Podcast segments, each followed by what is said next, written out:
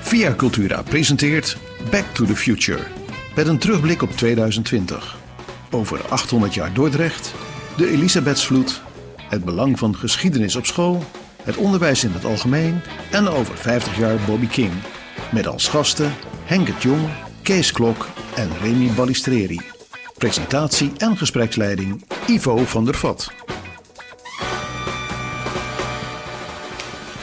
Welkom bij het tweede uur van Via Cultura.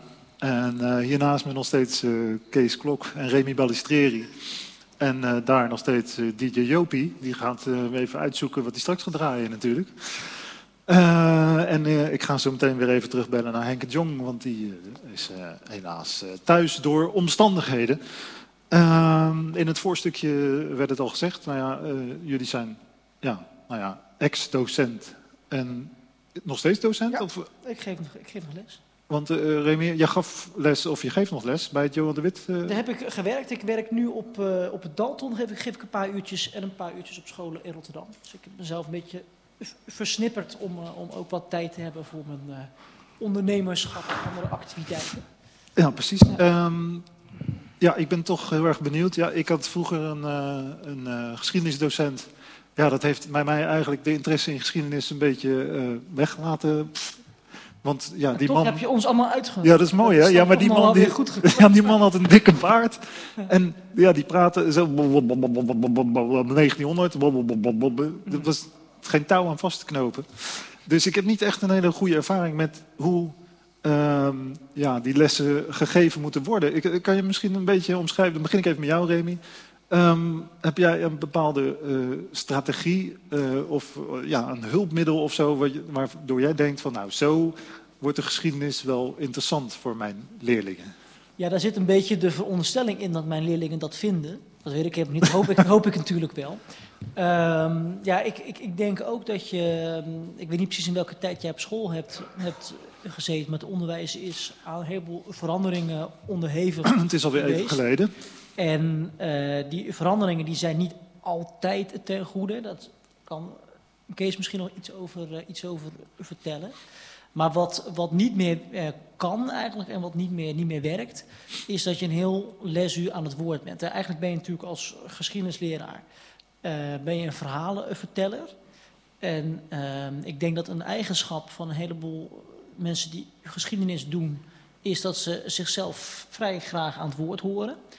Uh, ik denk dat, dat zowel Henk, Kees als mij niet vreemd is. Maar eigenlijk is dat toch een soort neiging die je, die je gepast moet inzetten. Je moet op bepaalde momenten moet je een spannend verhaal kunnen, kunnen vertellen. Uh, maar ja, je moet ook zorgen dat dat geen overkill uh, wordt en dat je een bepaalde mate van interactie houdt. Want hoe hou je dat dan interessant? Of hoe, hoe zorg je voor die interactie? Um, ja, ik probeer Um, maar het is bij het ene onderwerp wel, wel makkelijker dan bij het andere onderwerp. Altijd een vertaalslag te maken naar de leefwereld van mijn leerlingen. Um, dat probeer ik bijvoorbeeld ook te doen door, door te kijken, joh, um, is er misschien iets uit het nieuws, uit de actualiteit, uh, waar we bij kunnen aanhaken. En uh, ik probeer wel iedereen er steeds bij te, bij te halen. Uh, maar goed, dat lukt de ene les beter dan de andere les. En bij het ene onderwerp is dat ook makkelijker dan bij het andere onderwerp. Um, maar ik, ik, denk in ieder geval dat je, uh, je moet, aan de ene kant heb je een soort rol als entertainer, zou je kunnen, kunnen, kunnen zeggen. Maar aan de andere kant um, ja, moet je de vloer ook een beetje aan anderen, dus je kinderen eigenlijk kunnen laten. Ik denk dat dat, een, dat, is, dat is een soort evenwicht. Maar het is best wel moeilijk. Want meestal, ja, jij zei het al een beetje, je zegt, je, eigenlijk vertel je een verhaal. En, want is dat dan jouw manier? Je vertelt een verhaal met daarin de feiten verwerkt? Of zie ik dat? Ja, nou kijk, ik ben um, uh, zelf niet, niet, kijk, ik ben niet zo'n feitjesman. Hè. Kijk, Henk, uh, dat, dat, dat vertelde die, die net, hoe die bijvoorbeeld met die motieven voor die kleding, hoe die op Hij onderzoek precies uitging. weten hoe het zit. Ja, kijk, als ik zoiets zou lezen, dan zou ik er gewoon vanuit gaan dat dat klopt. En ik, ik, wat, wat ik ook niet zo heel interessant vind, is dat uh, mijn leerlingen ontzettend veel kleine feitjes weten, een heleboel dingen die kun je later best nog wel een keertje eh, opzoeken of aan iemand vragen. Maar het gaat er ook meer om een soort denkhouding, een soort grondhouding waarin je een bepaalde nieuwsgierigheid hebt. En uh, dat je ook weet als je nieuwe kennis hebt, aan welk haakje moet ik dat eigenlijk hangen. En uh, wat ik daar ook wel, wel nuttig bij, bij, vind, is dat het soms gaat het niet om feitelijkheden, uh, maar is het ook de vaststelling dat verschillende mensen verschillend over hetzelfde kunnen denken. Bijvoorbeeld de gebeurtenissen van gisteravond, waar we het al even over hadden. Ja. Wordt natuurlijk, uh, en dat, dat, daar speelt natuurlijk mee dat de VS, dat, ja, dat is een, een zwaar gepolariseerd land. Uh, maar daar kan door verschillende groepen eigenlijk heel anders over nagedacht worden. Um, als je bijvoorbeeld een beetje je verdiept in die groep mensen die daar gisteren bij het kapitool stonden. We hadden het net al even over vergelijkingen die met die gebeurtenis zijn gemaakt met gebeurtenissen uit de geschiedenis. Die mensen hebben de overtuiging aan de goede kant van de geschiedenis te staan. En dat betekent ook dat als je daar de mate van geweld en de mate van wetteloosheid gebruikt. Zoals dat gisteren gebeurde dat. Nee, nou ja, goed. Los even van wat wij daarvan van, van, van vinden, hebben die mensen zoiets. Maar wij staan aan de goede kant van de geschiedenis. Dus je hebt een bepaalde overtuiging. Rechtvaardiging ja. ook. En dat is voor ons heel moeilijk voor te stellen. En ik denk dat geschiedenis bij uitstek ook een vak is. Waarin je, ook al is dat soms heel moeilijk, moet proberen te verplaatsen in een, in een, in een, in een, ander. Hè. Dus hoe maakt de een een gebeurtenis mee en hoe kan een ander daartegen aankijken? En dat is ook een bepaalde denkhouding die ik mee probeer te geven. Ja, meteen even, toch even de vraag van, vind jij dan van jezelf dat jij dat goed kan? Je verplaatsen in een ander? Uh, nou, dat is wel iets wat je moet, uh, moet ontwikkelen, denk ik. En waar je ook mee moet blijven oefenen. Uh, nee, ik denk, ik denk eigenlijk niet dat ik dat heel goed kan. Omdat ik, uh, mijn handicap is dat ik zelf altijd iets ergens van vind. We zijn en, allemaal bevooroordeeld. Ja. ja, en kijk, er zijn bepaalde mensen die, die kunnen ergens heel blanco instaan. En ik heb eigenlijk vrij snelle mening en ik wil best wel luisteren naar wat jij daarvan van vindt. Maar ik ben niet snel op andere gedachten te, te, te, brengen. Dus ik zou eigenlijk aan die grondhouding die ik mijn leerlingen aan wil leren, heb ik zelf ook nog voldoende om in te groeien. Dat is wel mooi. Ja. Kees, ik vind Kees eigenlijk best stil, nu, nu jij dit aan het vertellen bent. Dus ik ben heel erg benieuwd of Kees het nou eens is met deze, ja, ik noem het even lesmethode, maar dat is natuurlijk een persoonlijke visie. Maar ja. denk je daar hetzelfde over? Ja, ik, ik, ben natuurlijk al elf jaar weg uit het onderwijs. Ja, je moet er even wat ophalen, ik snap het. Ik maar... even, dat is voor mij alweer geschiedenis. Het enige wat ik nog wel doe is af en toe een gastcollege geven aan de UvA of aan de Universiteit van Thessaloniki. En ja, dan sta je met, met studenten en dan vertel je een verhaal. En dan krijg je vragen en dus die mening deel je eigenlijk wel? Dat je een geschiedenisdocent vertelt een verhaal? Nou, de kern van het geschiedenisonderwijs is, is wel het vertellen van het verhaal. Of leerlingen zo te stimuleren dat zij zich het verhaal eigen maken. En dan liefst inderdaad wat, wat Remy zegt, want ik heb daar weinig aan toe te voegen. Uit verschillende, uit verschillende bronnen, uit verschillende hoeken. Dan zit je natuurlijk met dat A, het probleem dat een aantal onderwerpen zo gecompliceerd is dat ze zich daar minder voor lenen. We zitten ook met het hele grote probleem dat er toch, in, althans in de tijd dat ik de laatste jaren onderwijs gaf, ja, toch wel buitengewoon gebrekkige leesvaardigheid bij mijn leerlingen constateerde. En het verbaast mij nog wel eens hoor, want dan zeg ik op een gegeven moment in een college van ja, het was, uh, ja die man was suicidaal en dan steken drie, vier van die lieve studenten zijn vinger op. Meneer, wat betekent dat? Weet je wel, de algemene ontwikkeling en leesvaardigheid is niet meer wat het in mijn tijd was. Maar ja, dat zei Tacitus ook al, dat het in zijn tijd niet meer was wat het, uh, wat het vroeger was. Dus je bedoelt dat... Dus het wordt steeds minder eigenlijk. Die klacht, die klacht is van alle tijden. Ja. Het is natuurlijk, het, het, het, wij zijn ook wat dat betreft vooroordeeld, want ja, goed, ik ben van licht gevorderde leeftijd, dus ik lig gewoon 40 jaar boeken lezen op die studenten voor.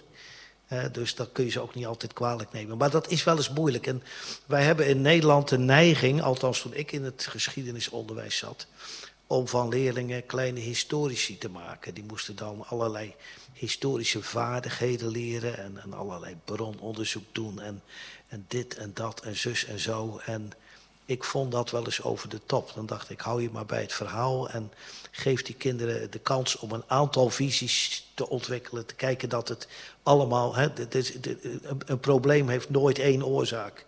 Als je ze dat aanleert, dan ben je al een heel eind. Mhm. En uh, elke tijd stelt zijn eigen vragen. Hè. Ik bedoel, als je. Uh, hebt over het Victoriaanse Engeland, dan worden daar aan de geschiedenis hele andere vragen gesteld als in de zogenaamd vrijgevochten jaren 70. En nu zitten we weer in een hele preutse tijd en zijn die vragen weer veranderd. Nu struikelen we over de MeToo en dat soort kletskoek en zo. En eh, dat, ja, dat, dat, maar het is iedere tijd heeft... En dat moet je die kinderen ook een beetje proberen te, bij te brengen. Maar de kern is wel het verhaal. Ik heb wel eens oud-leerlingen die dan tegen mij zeggen... nou meneer, die verhalen van u waren fantastisch. Van die geschiedenis weet ik geen reet meer. Maar die vertaalhalen waren wel erg leuk. Maar is dat ook een soort uh, truc eigenlijk om, om toch uh, door die geschiedenis interessant te maken... door wat we nu eigenlijk ook doen, bepaalde vergelijkingen te leggen... met iets wat misschien wat behapbaarder is? Ja, en als je leerlingen boeit, dan gaan ze zelf ook dan hoop je tenminste dat ze de motivatie hebben om dan zelf ook daar eens een beetje in, in door te gaan. Het is ook een kwestie van leeftijd. Hè? Ik bedoel, soms zijn leerlingen er ook niet aan toe. Ik, en dat stelde bij literatuuronderwijs. Uit mijn eigen ervaring, ik moest toen ik 14 of 15 was, moest ik de Max Havelaar lezen van Multatuli. Nou, ik vond het, om het maar even plat te zeggen, een KUT-boek. Die oude hoer van een boonstoppel, of droogstoppel. Boonstoppel is van de... nee, ik vond het een vreselijk boek. En ik heb het op mijn 5 of 26e... heb ik het weer eens ter hand genomen... en ik heb het in een paar dagen uitgelezen. Ik heb ervan gesmuld. Ik vond het fantastisch. Nou, dan ben je gewoon wat verder ontwikkeld. Dan ben je daaraan toe. En wij denken wel eens bij uh, het onderwijs... en dat geldt niet alleen voor geschiedenis... Maar dat, uh, ja, wij geven het onderwijs wel eens een bepaalde onderwerp op momenten dat leerlingen daar ook qua abstract denken en in hun ontwikkelingsfase nog niet altijd aan toe zijn. En dat heb je natuurlijk ook op school. Hè? Zodra het moet, dan ja, ja, dat kijk, zo bij mij. Dan... Zeker in de onderbouw, die kinderen die denken, ja, dat, dat, dat was ik mentor, brugglasmentor en altijd eentje van, uh, ja, die had een vreselijk slecht cijfer voor biologie. Ja, maar die gaat toch geen biologie leren, die vent is hartstikke gek. Ja, maar je leert niet voor die vent, want die heeft zijn diploma al aan de muur hangen. Ah, je leert voor jezelf. Ja, dat ventje zat in de vierde of in de vijfde en toen ging het prima, want toen had hij door. Maar dat heb je niet door als je een pubertje van 12, 13 jaar bent, weet je. Nee, precies. En heb je hier uh, tijdens je, uh, het geven van je lessen ook dingen aan Dordrecht uh, gekoppeld? Of ja, wij deden bij geschiedenis wel, als het kon, toch wel aansluiten bij de omgeving van de kinderen. Dus ik deed altijd wel het een en ander aan Duitse geschiedenis. Gewoon zelf leuk vond. Ik, wij, wij organiseerden met school ook ieder jaar samen met de sectie aardeskunde een, een, een aardrijkskundige historische wandeling door Dordrecht. En dan moesten ze allerlei uh, opdrachten invullen en die moesten ze dan bij ons inleveren bij Visser. En dat was het, bij Visser, het, leuk, leukste ja. moment, want toen konden kindertjes van 14, 15, 16, die konden best nog wel een glaasje bier drinken hoor. Als de meeste erbij was. Dat domme gezeur van 18 jaar, dat hadden we toen nog niet. Dus dat was altijd heel geslaagd. En ik heb bijvoorbeeld ook wel, uh, met name toen ik op de Maverick Spijnles gaf, had ik veel leerlingen van, uh, van Italiaanse, Spaanse, later van Turkse, Marokkaanse afkomst. Dan probeer je ook iets uh, van hun geschiedenis daar een beetje in te doen. Ik heb jarenlang heb ik als in de vrije ruimte die je dan had als eindexamenonderwerp voor het schoolexamen, heb ik de, de opkomst en ondergang van het Osmaanse Rijk behandeld. En dat had dan voor mij ook weer direct raakvlakken natuurlijk met Griekenland. Want die Turken en de Grieken hebben 350 jaar hebben die schouder aan schouder in hetzelfde land gewoond, zeg maar. Oh ja. Dus dat was wel leuk om te doen. En, en ik heb ook wel eens, ja goed, als je het, Italiaanse leerlingen, dan ging ik ook wat vertellen van Garibaldi en van hè, die, die Italiaanse stadstaten die elkaar in de 14e, 15e, 16e deel de hersens insloegen. En uiteindelijk in de 19e eeuw één geworden zijn onder de koning van Sardinië en Piemont. Nou ja, dat... Dus je probeerde je eigenlijk ook te verplaatsen. Ja, wat ik, de je ook al Ik heb dat altijd erg leuk gevonden. Ik heb ook wel regelmatig dat wij nog wat Surinaamse leerlingen hadden. Dan deed ik ook wat aan de geschiedenis van Suriname. Kijk, Ja, de dan Nederlandse- je ze ook In natuurlijk. het Nederlandse schoolboek is dat een boot vol slaven die afgevoerd wordt. En daarna dan krijg je Jopie Pengel met het statuut van 1948. Dat was een, zo'n hele grote man die het hele beeldscherm vulde, weet je wel. Imposante figuur. Maar meer hoorde je daar in Nederland niet over. En ik heb dat bij ons op school in ieder geval, heb ik daar vrij uitgebreid af en toe eh, aandacht aan besteed. Wel eh, interessant. Eh, nu weet ik dat, eh Remy, jij- geeft nu ook rondleidingen, toch? In, eh, Ja, nou nu, Ja, nu, nu- nu nu even. mag dat niet. Nee, Vanwege de beperking. Althans, ik mag één iemand meenemen, geloof ik. je mag één iemand meenemen. Nou goed, kom is wel een uit. rondleiding. Ja, dat is waar. Ja, Maar dan gebruik je, neem ik ook gewoon je geschiedenisachtergrond. Ja, ja het is een groot verschil tussen het onderwijs en een rondleiding. ehm, is dat de mensen die eh, in een rondleiding zitten, die hebben er meestal wel zin in. Dus die hebben vrij specifiek een, een, een, een, stad en een thema waar ze meer over willen, wi- willen weten. Eh, dus de aanslag die je op de spanningsbogen doet, dat is eigenlijk, een- dat is eigenlijk iets, heel, iets, iets, iets heel anders. Hoewel ik het ook altijd eh, met leerlingen eh, deed. We gingen ook eigenlijk altijd de stad eh, in en dan liet ik ze wat dingen zien. Ik liet ze zelf wat dingen uitzoeken. Wat ik daar ook wel aardig aan vind, is eh, dat je van het vak geschiedenis, dat is aan de ene kant natuurlijk het, het, het verhalende, maar er zit ook een bepaalde ambachtelijkheid in. En volgens mij, ik, ik hoorde een beetje dat, dat jij daar niet zoveel aan vond, die vaardigheden. Maar ik, ik vind het toch wel, wel, wel leuk, het is heel kleinschalig, dat je eens een keertje naar een oude tekst kijkt. Of dat je naar een gevel Want je zoekt Kijk. nu naar de verschillen tussen jou nou, en ik zoek, eh, niet per se, nee, ik zoek niet per se naar, Oh. naar verschillen, maar ehm, j- jij merkte net eigenlijk op, Kees, dat je vond dat het nog wel eens door, doorsloeg. Nou, misschien vind ik dat ook, ook wel hoor. Eh, maar ik, ik vind ook wel aan dat je naast het verhaal ook het ambachtelijke hebt.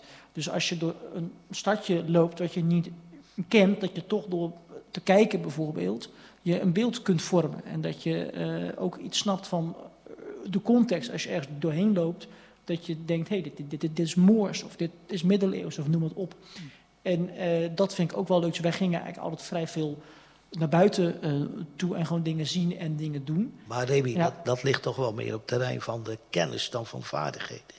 Hè? Het herkennen van. Ja, nee, ik daar, heb, niet daar- daar heb je gelijk in. Ja, ik Wat ben- ik wel, wel ook met jou eens ben, jij hebt wel eens op internet een pleidooi waarin je eigenlijk zegt, nou het aantal uren dat op school aan geschiedenis wordt eh, besteed is wat minimaal. Nou, dat ben ik echt wel met je, met je eens. Want ik merk nu bijvoorbeeld, eh, ik heb wat eindexamengroepen dit jaar.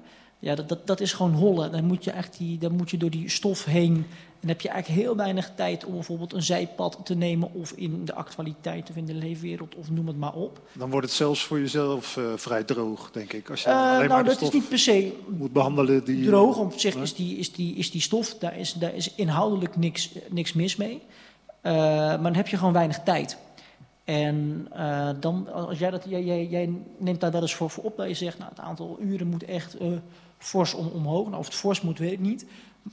Maar ik denk dat het ook goed is als je eraan wilt toekomen dat je met een bepaalde ja, denkhouding wilt, wilt, wilt werken. Hè? Mhm. dat, dan moet je ook de tijd nemen dat dat zinkt. En dan moet je ook de tijd kunnen nemen om zelf eens een ander onderwerp aan te, de- aan te dragen. Wat jij eigenlijk net, net ook aangeeft. Wat ik daar jammer aan vind, is dat, eh, ja, dat nu het programma eh, best gehaast is. Dat snap ik, ja. Ik Ja. ga nog even eh, Henk het Jong eh, erbij betrekken. Ehm, ik weet eigenlijk niet of hij... eh, is hij nou ook docent geweest? Henk, ik geloof het niet. Nee, maar Henk Ja. heeft wel opvatting over het onderwijs. Ja. Henk, ben je daar weer? Ja, daar is hij weer. ik denk, eh, ik bel je toch nog even. Ik weet niet of je het gevolgd hebt, maar ehm, het ging hier een beetje over het onderwijs en eh, geschiedenis. Ja, ik volg het Oh, je op volgt. Facebook. Kijk aan, dus dat werkt wel. Ehm, en dan vroeg ik me af of jij ook docent eh, was geweest, maar ik hoor hier al... Nee. Nee. Eh, gastdocent? Ook niet. Ook niet. Is daar behoefte aan? Bij mij? Ja. nou, ook, eh, ook Niet. Geen onderwijzer. Dus wel een man met veel kennis, maar geen onderwijzer. Ja, nou, op- niet op de manier dat ik voor de klas met kinderen... Nee, Voor de ze, klas met volwassenen sta ik zelf lezingen houden niet leuk. Ik wil wel dingen laten zien, weet je wel. Dat, dat was ook je leven en geschiedenis. ja, precies. En, eh, en, en erover schrijven, dus het kan wel gebruikt worden in een les. Ja. Ja, precies. Ehm, even kijken hoor, nu ga ik toch wel even terug naar de middeleeuwen. Ehm, want het schijnt wel zo te zijn, want ik vroeg me al af, net had ik het een beetje dus eh, gekoppeld aan eh, ja, geschiedenis en rondleiding in Dordrecht. Maar als ik nu eh, een rondleiding wil in Dordrecht en ik wil iets zien van de middeleeuwen, dan is daar vrij weinig van te vinden. Klopt dat? Ja, van de hele late middeleeuwen zie je wel eens wat in de, in de eh, eh, aantal gevels. Ja. En natuurlijk de achterkant van het eh, stadhuis. Maar ja, de rest is allemaal overbouwd door de 17e, 18e, 19e en 20e eeuw. Dus het enige wat je echt nog goed ziet is eigenlijk uh, waar Dordrecht aan ontstaan is. Het riviertje. Duurdendrecht die loopt nog steeds, of die stroomt nog steeds door Dordrecht. Ja, die is was smaller dan toen. Maar, eh, een beetje veranderd, ja. Inderdaad. Ehm, ja, Dat is wel gek genoeg hoor. Mensen, als je mensen zegt dat eh, de basis van Dordrecht nog steeds eh, elke dag door de mensen die in Dordrecht wonen via Brugge eh, eh, gekruist wordt. Is het nog steeds na duizenden jaren. Dat dat eigenlijk nog een beetje eh, in, in hetzelfde, dezelfde staat is gebleven. Ja, Ja, dat is wel, dat is wel eh, typerend. Ehm, ik zit meteen te denken wat ik nou nog wilde vragen zonder eh, te veel hierop in te gaan. Hè, omdat dat ook allemaal onderwerpen zijn die in mijn film terugkomen. Moet nog een verrassing blijven natuurlijk. Ehm, even kijken hoor, want eh, dus als je, als ik, eh, nou ja, dat- kunnen we toch wel zeggen eigenlijk. Als ik nou wil weten wat de oudste plek is van Doord, het oudste plekje, waar wijs je me dan naartoe? Nou, dan ga ik eh, af op wat eh, de archeologen gevonden hebben. Die hebben natuurlijk eh, in diverse plek- plekken in de binnenstad eh, geboord. En uit die boringen zijn eh, data gekomen waarvan je zegt van nou, zaten hier toen al mensen. en dat is dus met name gebeurd rondom de grote kerk, die boringen. Nou ja, En bij de Van de Kogelplaats, bij de heer Zuister. Uh, daar zijn resten gevonden van be- bewoning en bebouwing. eh, die tot het jaar 1000 en misschien wel vroeger teruggaan. En hetzelfde geldt voor een boring die onlangs gedaan is in de Wijnstraat. Die ongeveer zo'nzelfde uitslag. eh, ja. dus in die tijd moest het nog gebouwd zijn. Voor jou, Ze eh, zijn ook in aan het graven eh, eh, waar, waar ze Romeinse resten vinden in de buurt van Dordrecht. Dus dat gaat gewoon maar door. ja precies. En dat verandert eigenlijk de geschiedenisboeken weer, of niet? Eh, Dat is toch moeilijk. Geen zicht over wat het met, eh, met eh, de Romeinen in Dordrecht eh, gaat gebeuren. Maar ja, het feit dat eh, die, boer- die mensen hier in, in het jaar 1000 al woonden, heb ik al wel in mijn, eh, eh, mijn boek. En dat is nergens anders nog eh, te, te lezen. Nee, inderdaad, ja. Ja, ik weet ook zelf eh, dat de Romeinen in Voorburg waren. Ja, dat is mijn geboortestad. Vond ik altijd wel interessant. Hè? Dat Voorburg dan, eh, ja, eigenlijk in die zin misschien ouder is dan Den Haag. Forum Adrianum, inderdaad. Eh, vond ik altijd heel apart om te horen van mijn ouders. Ehm, maar in Dordrecht was het dus ietsje later, maar wel eerder dan wordt beweerd eigenlijk. Eh, dan wordt beweerd van dat eh, de Romeinen hier al eerder zaten. Ja. Dat er al eerder eh, bewoning was in Dort dan eh, de viering die we nu hebben van 800 jaar, laat ik het zo zeggen. Ja, dat 800 jaar, dat heeft, alleen maar te maken met het stadsrecht van 1220. En ehm, om daar meteen op in te gaan, is dat een, eh, een ouderwetse stelling? Dat je pas kan zeggen dat iets een stad is als het stadsrechten heeft? Ja, dat is eh achterhaald. Nou, dat vermoeden had ik al. Stadsrecht is geen geboorteoorkonde. Geen geboortebewijs van de stad. Maar ja, dan, Alleen maar dat er een, een eh, ontwikkeling is geweest die eh, misschien soms al een eeuw eh, aan de gang is. En waarvoor eh, regels gemaakt moeten worden. Maar die ontwikkeling die duidde al op dat die regels op de duur ook nodig zouden zijn. Dus dat eh, als je een drukkere stad wordt met handel en eh eruit voorkomende misdaad, heb je eh, wetten nodig.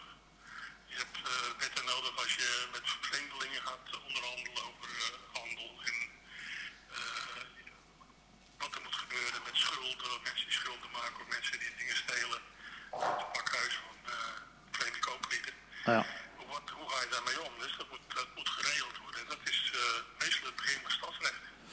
Enige wat ik nu denk is eh, dat ik blij was dat die maffia, de- die Italianen, die waren hier toen nog niet eh 800 jaar geleden. Dus misschien maar beter ook. Nou, dat is de basis van de maffia. is, Oh. eh, verbondenheid met, eh, met een, eh, een clan of, of een groep. Heel dicht bij elkaar. En de middeleeuwen was toch voor een groot gedeelte een vetermaatschappij. Dat wil zeggen, dat als iemand van een bepaalde familie iemand van een andere familie wat aandeed, had men het recht om er een veder, veter van te maken. Dus wat zeggen, met alle mogelijke middelen de, de, de vijand eh, te lijf te gaan. En het was helemaal afhankelijk van hoe de stadsheer of de stadsregering of de landheer eh, stond in zijn eh, geweldsmonopolie, of dat eh, al lang duurde of niet. Zijn veters die gingen honderden jaren door. Ja, precies. Dus het was er eigenlijk al. Ja, de, de maffiapraktijken zijn er altijd al geweest. Dan weet je dat, Remy. Wist je Dat, misschien ja, al. dat wist ik. Alleen is de maffia natuurlijk eh, een 19e eeuwse concept. Zelf eh, beroepen mafiosi zich altijd op een middeleeuwse geschiedenis. Maar dat is meer mythevorming om te rechtvaardigen wat, ja, dat ze doen wat ze doen. Het is meer gewoon de term. Ja, nee, goed. Ik, ik zag enige aanknoping. Oké, eh, be- bedankt Henk. We gaan nog even luisteren naar een muziek hier. Eh, blijf, blijf nog even hangen. Ik geef nog even de tijd aan eh, DJ Jopie. Als hij er klaar voor is.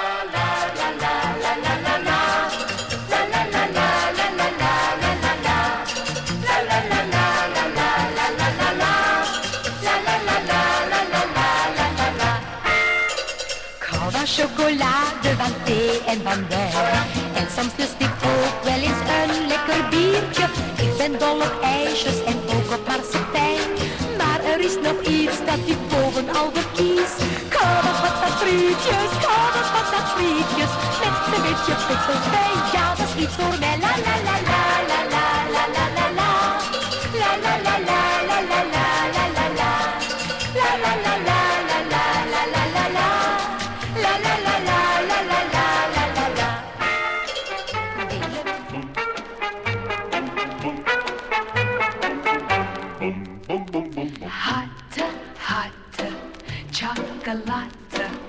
flip a dip a whip a cream in the middle of a hotte, hotte, chocolate. Pick her up and drink her down. chocolate. Square cake, round cake, piece of pound cake. Grab a chunk and dunk a hunk in the middle of a hot, hot chocolate. Pick her up and drink her down.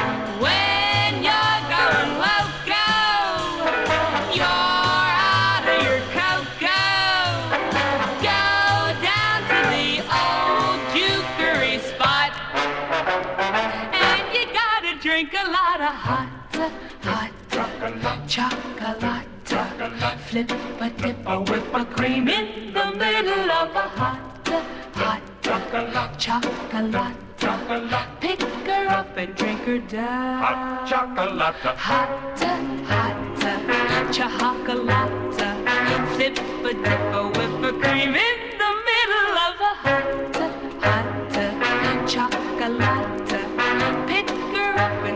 down. Square cake, round cake, piece of pound cake. Grab a chunk and dunk a hunk in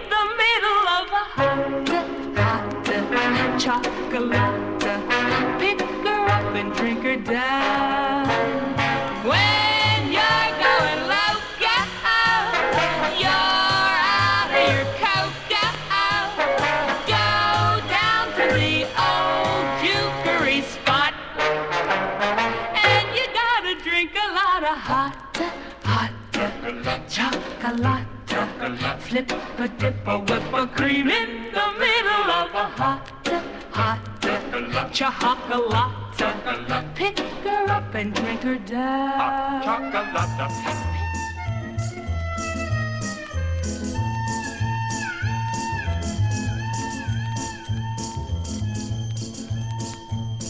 Ushkadara is the name of a little town in Turkey. And in Ushkadara, they have very many strange ways. Along with these strange ways go very many strange sayings. And one of them is Ben smörre fustukule karavaisaraida. It means I like to feed my lover bird's milk. Üsküdaragi dheriken aldo da biryamur. Üsküdaragi dheriken aldo da biryamur. Katibim min bin katibin el karışur. Katibim kolalı da gamlı günü güzel yaraşur.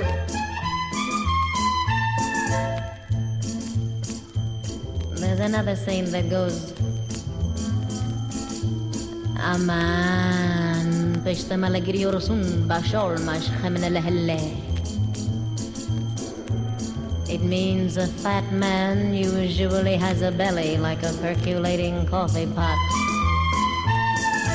Üsküdar'a giderken binmen diruburdun Üsküdar'a giderken binmen diruburdun Mendelemen içene de lokum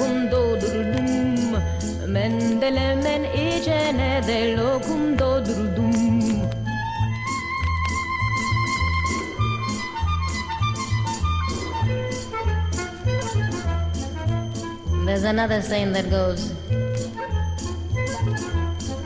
Chadar manastuna ship diddy dum ladder. Of which you'll have to use your imagination. Üsküdar'a giderken aldı da bir yağmur Üsküdar'a giderken aldı da bir yağmur Katibim min قاعدي بن الكارجور قاعدة بم كل على دقم لك نقزل يا راجور لا ها ها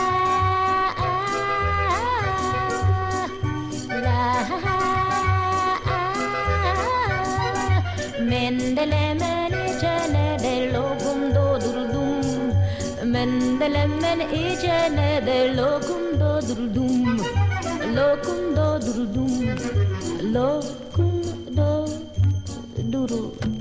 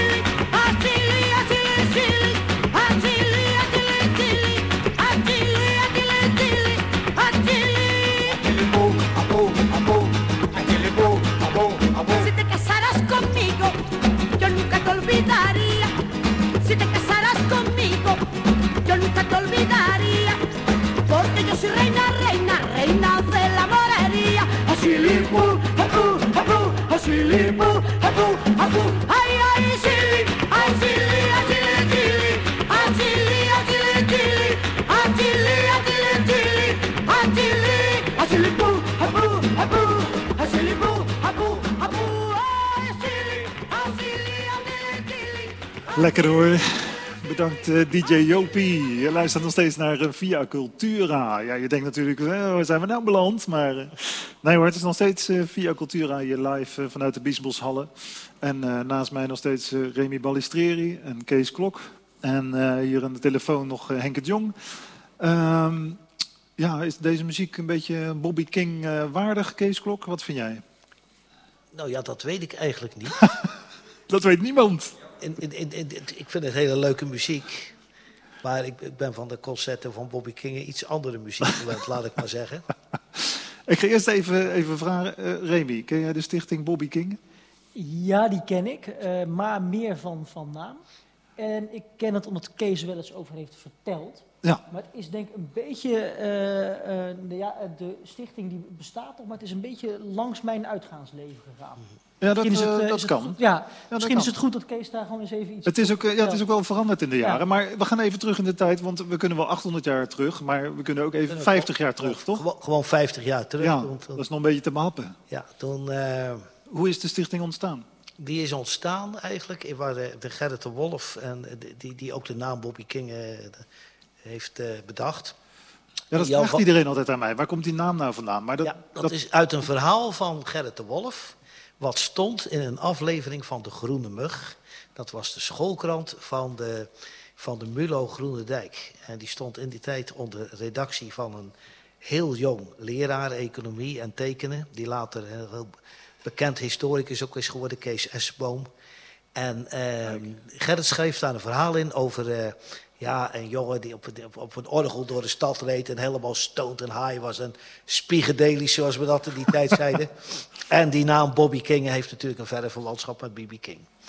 En eh, Gerrit en Jan die namen in 1968 het winkeltje over van Koos Verstegen de Hofstraat. Koos Verstegen was jaren daarvoor van de Vleeshouwerstraat naar de Hofstraat gegaan met zijn boek, eh, ha- handeltje in tweedehands boeken. En Jan en Gerrit namen dat over en die gingen ook posters verkopen van Verkerken en allerlei dingen. En dat heette het Cultureel Warenhuis Bobby King. Nou, dat heeft een paar jaar gedraaid, maar op een gegeven moment eh, kwam daar een beetje de klad in. En ondertussen hadden wij allerlei dingen. We hadden, Jan, Gerrit en ik hebben in 1969 met enthousiaste hulp van Kees Budding een grote poëzieavond in het stadskantoor georganiseerd. Het mini-theater onder het stadskantoor. Dat heette Poëzie in het mini-theater met Remco Kampert en, en, en, en, Simon Vinkenoog en nog, nog een stuk of acht, negen dicht Een legendarische avond. het was een legendarische avond. En we hadden ook een band. Die moest ook een naam hebben. Dus dat werd de Bobby King Band. En op een gegeven moment, alles wat, wat we, we hadden ook ideeën om ja, in, in allerlei, op allerlei cultureel vlak wat te organiseren. En uiteindelijk hebben we dat vormgegeven. Toen heb- hebben we met eh Jacques Noorman, Han van Gorkum, Herbert Bos, Jan van der Geer, Gerrit de Wolf en ik. Hebben toen, eh, heb ik ze nou allemaal gehad? Ja, volgens mij wel. Hebben wij de stichting Bobby King opgericht. En wij hadden allerlei activiteiten die we dan gedeeltelijk betaalden van de opbrengsten van dat winkeltje in tweedehands boeken en uitgeversrestanten en beschadigde boeken die we zelf repareerden. Want we waren allemaal halve boekbinders geworden, zou ik maar zeggen. Vanuit de Hofstraat en vaak ook met garantiesubsidies van de Culturele Raad. En eh, nou ja, dat resulteerde in een literair blad, Letteriek. Dat heeft een aantal jaren, heeft van 73 tot 19 wat 83 bestaan, of 81 bestaan, geloof ik, ik weet niet precies meer. Eh, dat is later ook dat, voortgezet in de fonteinen. Dat waren dan weer andere mensen. En, eh, wij hadden een artotheek. Dus de kunst uitlenen, dat was eigenlijk het idee van Bobby King. Dat is later door, de, door de, de gemeente en later door de SPK overgenomen. Alleen wij deden dat niet met de echte kunstwerken. Wij hadden een bak met dia's. En dan konden de mensen in de winkel een kunstwerk uitkiezen. En dat konden ze dan huren. En dan gingen wij dat dan brengen. En dan, eh, dan kwam je dus wel eens bij mensen. Dat, dat, ja, dan zei zo'n mevrouw: ja, ja, het is wel een mooi kunstwerk. Maar ja, op de dia het, was het toch anders. Hij, kleur- hij kleurt bij nader inzien toch niet bij de bank. Neem het ding maar weer mee. Weet je, wat, Eh, dingen. niks veranderd dus. Nee, helemaal Nee. niks veranderd. En wij hadden een band en wij organiseerden literaire avonden in samenwerking vaak met Bibelo. Die zaten toen nog op het steeg over Sloten. Fijn, zo is dat begonnen. En Maar- uiteindelijk, ja, eh, van Lieverlee viel de ene activiteit uit. De, de folkclub die we hadden werd overgenomen door de gemeente. Eh, de literaire avonden, ja, dat was ook een beetje moeilijk te behappen. Dus dat ging, eh, ging Kunstmin met Kees Groesbeek gingen dat voortzetten. En Bobby en, en er kwamen ook nieuwe mensen in het bestuur. Ik ging op een gegeven moment eh, studeren. Verder, naast mijn werk ging ik weer studeren. Ja, dan had ik geen tijd meer voor Bobby King. En dan Nee. andere mensen ook niet. Dus van, hè, onze penningmeester, die, ja, die, die, die werkte bij een bank. Want ja, als je bij een bank werkt, ben je dus penningmeester. En die moest naar het hoofdkantoor in Amsterdam. En er kwamen dus andere mensen. Dus er kwam mijn neef Jeffrey Lord in het, eh, in het bestuur. Ada Dame Koer heeft er nog in gezeten. Peter Kuiters heeft erin gezeten. En met Peter Oor en dergelijke kwam het accent meer op muziek te liggen. En nu is Bobby op vooral muziek. Ja, En, maar het is eh, dus een literaire eh, geschiedenis. Ja, ja. En ik, ik, ik vind het ontzettend leuk. We hebben tien jaar geleden hebben we in de popcentrale, die toch net hier op de staat zat, net Ja. voor het hele zootje plat gegooid werd, hebben we dat op gigantische wijze gevierd. Dat hebben de, de nog in leven le- eh, zijnde leden van het oude bestuur, want Gerrit de Wolf is helaas jong overleden. Eh, die hebben toen samen met het toenmalig bestuur eh, hebben die toen een gigantisch feest georganiseerd. Met zelfs Herman Brusselmans er nog bij en dat soort figuren. En nu is het 50 jaar. En eh, als ik, Ja. ik ben nog steeds donateur. En als ik weer eens iets hoor van Bobby King, dan denk ik, nou, ik geloof dat dat een band is waar ik maar niet naar ga luisteren. Maar ik vind het wel verdomd leuk dat ze er nog mee bezig zijn. Ze geven de wat apartere muziek natuurlijk een, eh, een eh, podium. Hè? Dat, dat, dat en dat moeten ze ook vooral blijven Ja. doen. Want dat vind ik ook wel. De, Bobby King was toen een voorloper op allerlei terrein. Ja. En dat, dat moeten ze gewoon blijven doen. Maar het zou wel leuk zijn, en daar zet ik me ook voor in om weer dat woord eh, ook even terug te laten komen. En eh, wellicht gekoppeld aan kunst natuurlijk, dat ligt ook voor de hand. Eh, ik zeg ik, want ja, ik zit tegenwoordig ook in de stichting Bobby King. Ja, ja precies. ik vind dat ook een heel leuk idee. En om, om daarmee te beginnen, dacht ik van, nou, laat ik dan maar eens degene zijn die als eerste een gedicht maakt voor Bobby King. Dus eh, die wil ik eh, bij deze voor het eerst, eh, laat ik die horen. Mooi. Hè? En, dat, en dan wil ik later, misschien niet in de uitzending, horen van jou wat je ervan vindt. Dat doen, dat doen we achteraf. Ja, ik bij, ga bij de borrel. Ja, ik heb dus nog niet echt geoefend, dus ik ga dit voor het eerst doen. Ehm, nou, daar komt hij. 50 jaar Bobby King. God, je houdt je van de domme, niet verzekerd van goede smaak. Jij eigenwijze hond, uitgekleed tot op het bot. Ervaren door de doofstomme, beter dan leedvermaak. Elke avond bont en blauw van de rook.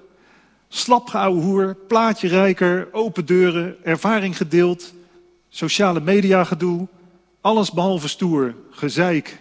Er moet toch iets gebeuren? Geen oren zonder eelt, Bobby King nog lang niet moe. Geen vergeving of vergunning, ieder in eigen habitat, bekeken met een ladder, zat.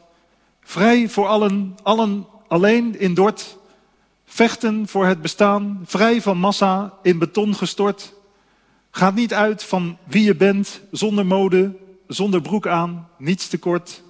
Vroeger of later, in een tent, opgeschreven als een dode, komen en gaan. Denk niet dat het beter wordt. 50, of mag het iets meer? Zijn we er altijd om te dansen, de kinderen van Bobby King? Nou, ik heb mijn best gedaan. Ik zit nu wel in die telefoon te blaren terwijl eh, Henk het Jong eh, nog aan de telefoon zit. Die heeft nu wel opgehangen hoor. Dag Henk, ben je er nog? Hij heeft nog niet opgehangen, maar eh, ik hoor hem ook niet meer. Dus ik weet niet of dat een goed teken is of een slecht teken, maar goed. Ehm, nou ja, wat ik al zei, dus ik hoop dat er meer spoken word of zo gezegd hè, weer terugkomt ook. Maar de, focus ligt nog steeds wel op de alternatieve concerten, laat ik het zo zeggen. Ja, ja. Eh, lang leven Bobby King. Ehm, ja, ik nodig je bij deze uit voor de volgende Bobby King avond, maar ik weet dus niet wanneer die is, eh Remy. Nee, dat is, nou, nee ik, ik, ik hou me aanbevolen. ja, dat is goed. Eh, het wordt allemaal een beetje anders. Maar ik kan wel vertellen dat er dit jaar wat gaat gebeuren. Want we hebben wat geld gekregen van de gemeente Dordrecht om concerten te organiseren. Dit in het kader van Dordrecht 800 jaar. Leuk. Dat vind ik zeer positief. Of misschien moet ik nu zeggen 801. Hè? Gaan we dat al zeggen? 800 en een dotje, weet je wel. Ja, precies. Want het is wel slecht gesteld met de festivals dit jaar natuurlijk. Ja. Ik zie daar eh, Marcel eh, knikken. Hey, als jij nou, staat die microfoon aan of niet? Vraag ik dan even aan de techniek. Hè? Nou ja, dat wordt nu aangezet, want, eh, en dan moet je hem even iets dichterbij nemen. En dan vraag ik even aan jou van hoe, hè? hoe slecht is het gesteld met... Want ik weet dat jij, eh, jij draaide ook op festivals natuurlijk. Ja, hoogtepunt was dit jaar de Passermalm. Dat is, dat, is, Oh. dat is ook leuk, maar dat is niet echt dat je de boel aan het dansen krijgt. eh. Het is toch een beetje jammer. Ja, we, we kunnen er niks aan doen.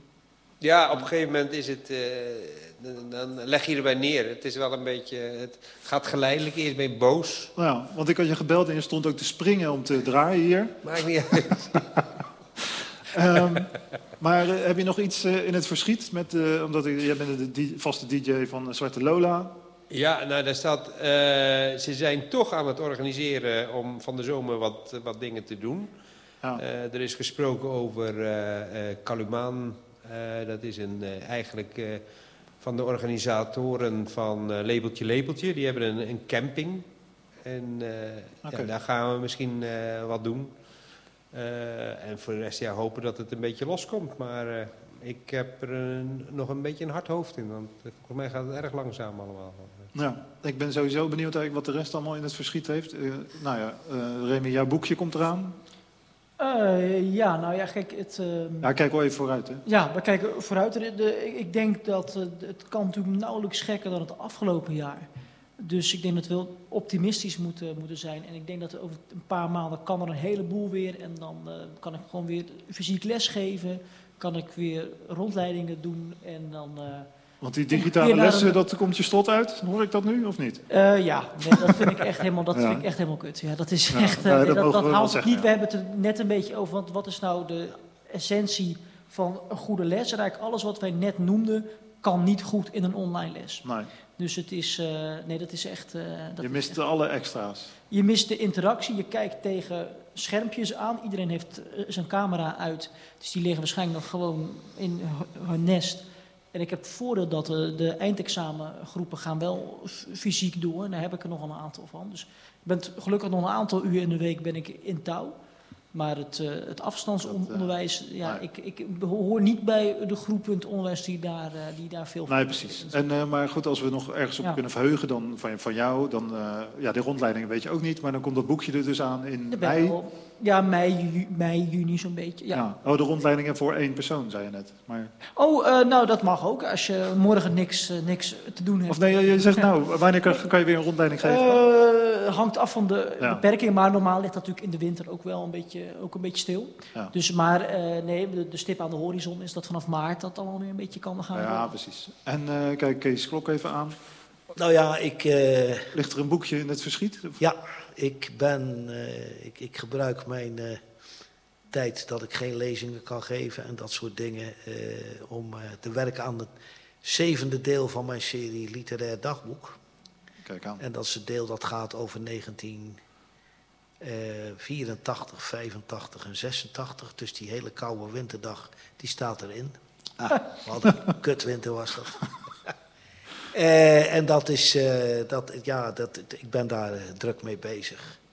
En ik, ja, ik denk dat dat ja, moet in de loop van dit jaar uitkomen. Als heer uitgever daar natuurlijk ook mee akkoord gaat. En, Ja. Maar dan, dan moet dat toch, ik denk, ik denk aan het najaar, want dan kunnen we ook weer gewoon een fatsoenlijke, hopelijk we tenminste een fatsoenlijke boekpresentatie houden. En daar ben je natuurlijk toch wel, dat, dat is natuurlijk altijd aardige, want dan, dan, dan, dan zie je weer eens mensen en dan kun je dat een beetje onder de aandacht brengen. En dat is altijd heel gezellig. Maar dat is zitten dus aan te komen. En ja, er komen in de komende twee afleveringen van Oud-Dordrecht nog twee delen van de artikelenreeks van Guus de Landsheer en mij over het, depart- het departement van het Dordtse Nut. Wat van zeven- Klinkt interessant. 1796 tot ongeveer 1980 heeft gefunctioneerd. En eh, ja, verder zie ik het wel. Ja. Ik, eh, ik ben uitgenodigd voor een lezing in Londen bij de Levantine Heritage Foundation. Maar ja, dat zie ik nou nog niet gebeuren. Want, eh, Nee, dat lijkt me ook lastig. en ja, om dat via Zoom te doen, ik vind dat ook ontzettend vervelend. Het leuke van Zoom is, als je zelf naar een lezing luistert, dan zie je ineens collega's uit Australië of weet ik wat voor verre landen die dan ook aanhaken. Dat heb je natuurlijk fysiek iets minder. Als je naar Amsterdam gaat of zo voor een lezing. Eh, maar ik, vind, ik heb zelf ik heb een paar weken geleden nog een verhaaltje gehouden voor studenten Europese studies van de UvA over, over Cyprus. Ja, dan zitten daar wat van die lieve meisjes in zo'n venster. Ja, maar echt contact heb je niet, weet je Het is het niet, maar- ik wil het, het, je doet het, maar het is eigenlijk gewoon... eh, ja, Nee, wel fijn dat het je is, een inferieure vorm van onderwijs. Dat, Ja. eh, je hebt wel een voordeel genoemd in ieder geval, hè, dat het internationaler kan en zo, en sneller. En je hebt geen reiskosten, hè? Dat, dat is, je hebt geen reiskosten, maar die kun je dan ook niet declareren. Nou ja, goed. nee, nee, nee. is eh, ik vraag dan steeds even of Henk er nog is. Henk, horen we jou nog of niet? Ja, jongen. Ja, kijk, die is er. Wat kunnen we van Henk verwachten in eh, 2021? Eh, ik zit voor een, eh, een deadline op 19 januari. Dat moet de correcties van mijn volgende boekhuis zijn, klaar zijn. Kijk aan. En eh, illustraties eh, op hun plaats en eh, met bijschriften enzovoort. En dat gaat allemaal wel lukken, denk ik. Het is even te oplezen nog. En als het een beetje mee zit, gaat er ook nog wat gebeuren met de herdenking van Elisabethvloed. Aha, en daar ben je dan bij betrokken. Het is dit jaar 600 jaar, hè. Precies, 600 jaar inderdaad, ja mijn boek gaat dus over een eh, andere herdenking. Eh, maar daar zeg ik nog niet al te veel over. daar, gaat, eh, daar gaat nog een, eh, eh, een publiciteitscampagne aan, aan vooraf. Ja, precies. Wanneer moet het boek uitkomen? In juni, denk ik. Oké. Ja, als het, als het allemaal mee zit. Ja. Oké. En nou, dan hebben we daarvoor nog een moment, als het goed is, dat er dan nog een film komt waar je ook een rol in speelt. het ware verhaal. Het ware verhaal. En zo waar als maar mogelijk is in ieder geval. Ja, precies. We doen ons best. Ehm, ja, da- dankjewel eh, Henk, zeg ik alvast. Ik wil er eigenlijk even uitgaan eh, met eh, een voordracht van een echte dichter, als dat lukt. Heb je iets voor ons in petto, Kees? Ja, ik heb wel iets in petto. En dan moet ik even op. Ja, dan moet je even de, de andere bril, de leesbril opzetten. Ja, nee, natuurlijk, dat hoort er allemaal bij. Ik heb het. Ik, Ik heb zelfs ook een bril meegenomen. Ja, dat heb ik dit jaar, ben ik erachter dat ik eigenlijk ook een leesbril nodig heb. Ik heb het 68 jaar kunnen volhouden. Maar, Kijk, oh, nou, dat heb ik dus niet gered. Nou, het, het gedicht wat ik voorlees, eh, wat ik doe iets wat eh, helemaal niet met corona of zo te maken heeft. Er komt wel als de, nieuwe, als de oude dichter des vaderlands aftreedt, Tjaat Brunja, dan komt er bij Liefs een bundel uit met corona-gedichten die hij met eh, Wim van Tilt van het Poëziecentrum Nederland heeft eh, samengesteld. Maar ik wil even helemaal weg van dat corona, want ik... Ja, eh, precies. Je moet hem nu voordragen, want anders Ja. eh, redden we het niet. en het heet, dit gedicht is uit mijn bundel over de vloedlijn en heet We'll Meet Again. Er waren trommelaars uit Senegal. Heel even was het zomer. De buurt kwam er nieuwsgierig op af. Aan hun accent was het niet te merken, maar de ritmes waren onmiskenbaar Afrikaans. Een vrouw schudde met haar borsten alsof het zo hoorde. Er leek vervoering, tot de eerste druppels, tot de nacht verkilde. Toen iemand We'll Meet Again begon te zingen, kwam er koffie uit je ouders tijd. Waren er stemmen van dode ooms en tantes, hun gelach, de kamers vol rook, de boerenjongens, jenever, sigaren en sigaretten op tafel. Als laatste vertrok het blozende meisje dat zo op je moeder leek. Kijk, mooi. Bedankt Kees. We gaan eruit. Dit eh, was eh, het tweede uur eh, van eh, Via Cultura. En, eh, maar eh, ik ga er nog niet uit voordat iemand nog een goede mop verteld heeft. Want we hebben nog een paar minuten. Dat heb ik nooit dat we nog een paar minuten hebben. Nou ja, goed. We hebben nog een paar minuten, dat is ook raar. Ik dacht dat die langer was, Kees. Misschien is dat het. Oh, had dat nou, had dat nou gezegd, dan had ik er nog wat bij verzonnen. Nee hoor, wil, wil iemand nog de groeten doen? Ja. Nee, dan eh, gaan we er gewoon uit met een lekker plaatje zo. Dan eh, ga ik nu even iedereen bedanken. En dan, eh, dan gaat de DJ weer terug naar zijn tafel, want die, ja, daar hoort hij. Hè? Ehm, nou, ik bedank Henk. Henk, bedankt. Ben je er nog? Ja, Henk, bedankt. Nee, ik hoor hem niet meer. Oh, misschien is het de luidspreker. Henk? Ja, bedankt. Oh, ja, die is in gesprek met iemand anders. Maar, nou. Bedankt Kees Klok bij deze. Bedankt eh, Remy Balistrieri. Bedankt eh, DJ Jopie dan. Bedankt eh, het één, één vrouwspubliek. en natuurlijk bedankt de eindredactie Ilse Schier. Techniek hebben we ook gehad. Ja, Paul Henderson, Hans de Bruin. Heel erg bedankt weer. En ik hoop natuurlijk dat jullie volgende week gaan weer luisteren naar Via Cultura. En wij hopen natuurlijk zeker dat dat binnenkort weer met heel veel publiek kan. Maar daar wachten we nog even op. Dan eh, geef ik het startsein. eh, ja, je mag ook, eh, terwijl ik praat natuurlijk, hè, er, erin zetten, toch? Dat doet een DJ, toch? En dan gaan we er zo uit, zo. Ja? Oké, dan tot volgende week bij Via Cultura.